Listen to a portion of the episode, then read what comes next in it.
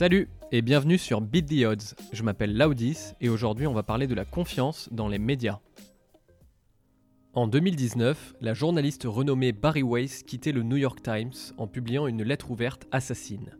Dedans, elle y expliquait que Twitter était devenu l'éditeur principal du journal, dont le seul objectif était de satisfaire une poignée d'internautes persuadés de détenir la vérité absolue.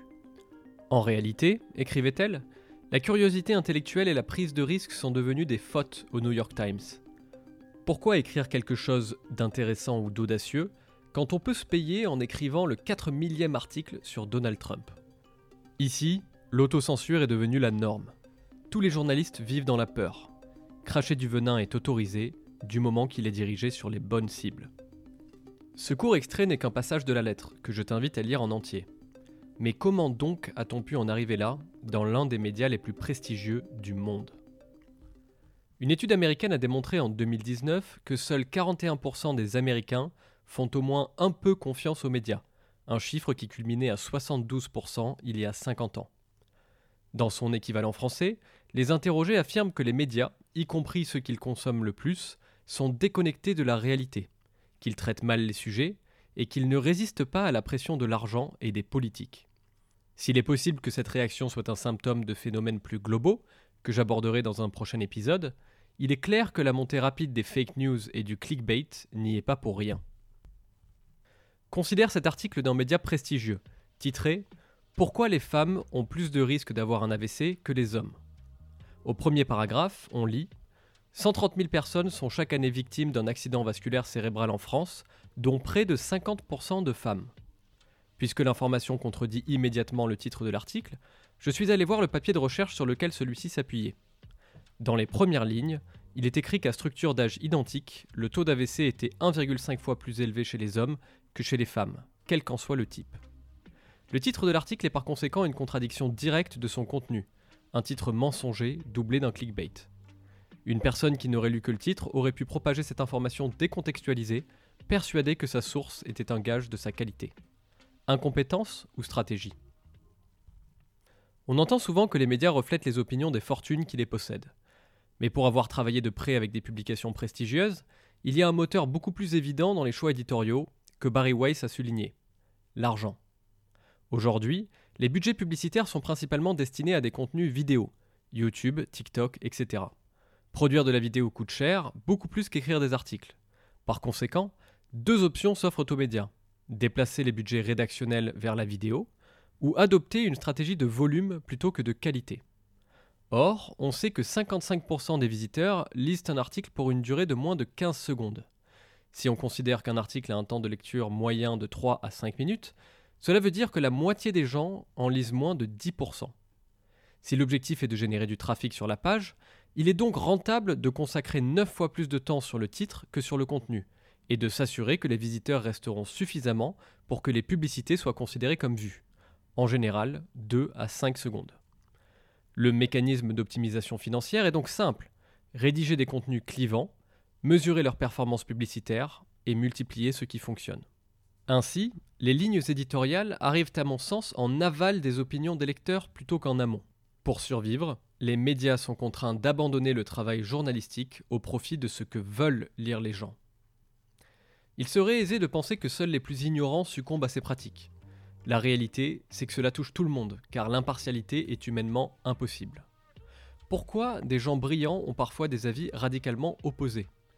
Lorsque l'on reçoit une information, c'est notre cerveau émotionnel, aussi appelé limbique, qui la traite en premier. À ce stade, on décide si l'on veut la croire. Ensuite, notre cortex préfrontal prend le relais et utilise toutes ses capacités logiques pour défendre notre choix émotionnel. Ainsi, si honnête soit-il, un journaliste est nécessairement biaisé. La confrontation de son travail par ses pairs, tout comme le peer review dans la science, est un mécanisme indispensable à la recherche de la vérité. Mais comme en témoignent nombre d'entre eux, il est de plus en plus difficile d'avoir des avis divergents dans les médias, même les plus prestigieux, et les répercussions sur les lecteurs sont importantes. Aux États-Unis, par exemple, les catégories de population les plus éduquées sont parfois les plus à côté de la plaque. Il y a même une corrélation directe entre l'erreur d'estimation et le niveau d'éducation. Plus les populations sont éduquées, plus elles font confiance aux médias prestigieux, et plus elle se trompe mécaniquement quand ceux-ci rapportent des inexactitudes. De plus, nous obéissons à tout un tas de biais cognitifs, dont l'un des plus communs est l'extrapolation. Notre cerveau a évolué pour combler des informations, afin de mieux appréhender notre environnement. En l'absence de chiffres ou de contexte, nous remplissons automatiquement les trous avec l'histoire qui correspond le plus à ce que nous voulons croire. Le problème est donc beaucoup plus insidieux qu'un simple besoin d'éducation, car nous avons tous une pente idéologique.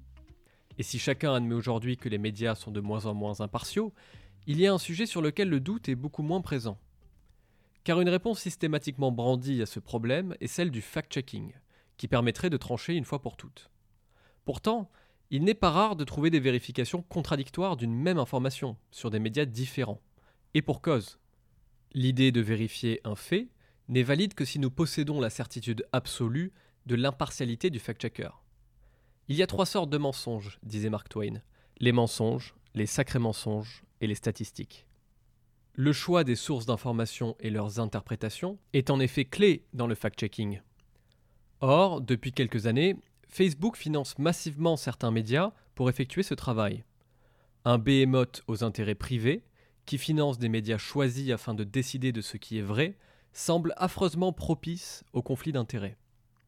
En décembre deux mille vingt et un, le réseau social était d'ailleurs obligé d'admettre, dans le cadre d'un procès, que leur fact-checking n'était qu'un reflet de l'opinion des médias qui le délivraient. L'Élysée a aussi entretenu brièvement l'idée incongrue d'offrir son propre service de vérification. Qui pourrait croire qu'un gouvernement serait impartial sur son traitement de l'actualité ?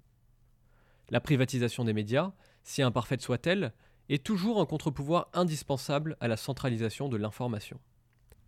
Aussi, il semble que le fact-checking est une idée noble qui ne devient souvent qu'une méthode détournée d'appuyer sa propre ligne éditoriale. Mais alors, comment sauver l'information ?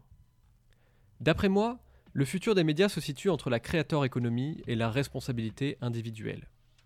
La plupart des médias ont testé un modèle de souscription, mais une partie infime des lecteurs finissent par payer, et les modèles alternatifs tardent à arriver.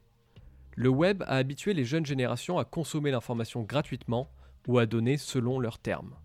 Alors de nombreux journalistes se tournent vers une carrière personnelle en créant des médias alternatifs. Depuis son départ, Barry Weiss écrit par exemple une newsletter régulière sur Substack. Une partie de son audience la rémunère pour effectuer un travail libre. Le podcasteur Joe Rogan, avec onze millions d'écoutes en moyenne par épisode, a quatre fois plus d'audience sur Spotify que les shows des chaînes américaines majeures, comme C N N et Fox News. La naissance de la creator economy a permis à chacun de rayonner, et la confiance accordée auparavant aux marques se porte désormais sur les individus. Et pour soutenir ce virage, la blockchain et le web trois pourraient offrir des mécanismes plus sains pour récompenser naturellement toute la chaîne de valeur, à l'instar du navigateur Brave. Mais aucun de ces mécanismes ne nous permet de contourner la question qui fâche, celle de l'impartialité d'un média. La réponse ne peut être qu'individuelle. Il faut adopter des pratiques de consommation de l'information plus saines. D'abord, ne surtout pas récompenser le clickbait. Faire un effort conscient, avant de payer de notre clic, pour réfléchir à l'honnêteté du titre et à la pertinence du sujet. Et si on clique, prendre le temps de parcourir l'article, au moins en diagonale. Ensuite, pour que les journalistes soient moins dépendants de pratiques malsaines, il faut rémunérer ceux qui ne craignent pas d'admettre leurs biais et leurs erreurs. Enfin, nous devons rechercher la vérité à tout prix plutôt que de suivre la pente de nos opinions.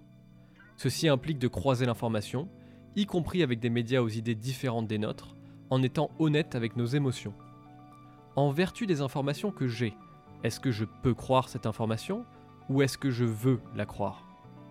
Dans une société qui se polarise à grande vitesse, il est plus que jamais indispensable de faire preuve de scepticisme et de mesure face à l'afflux des données que nous recevons. L'enjeu n'a jamais été aussi important.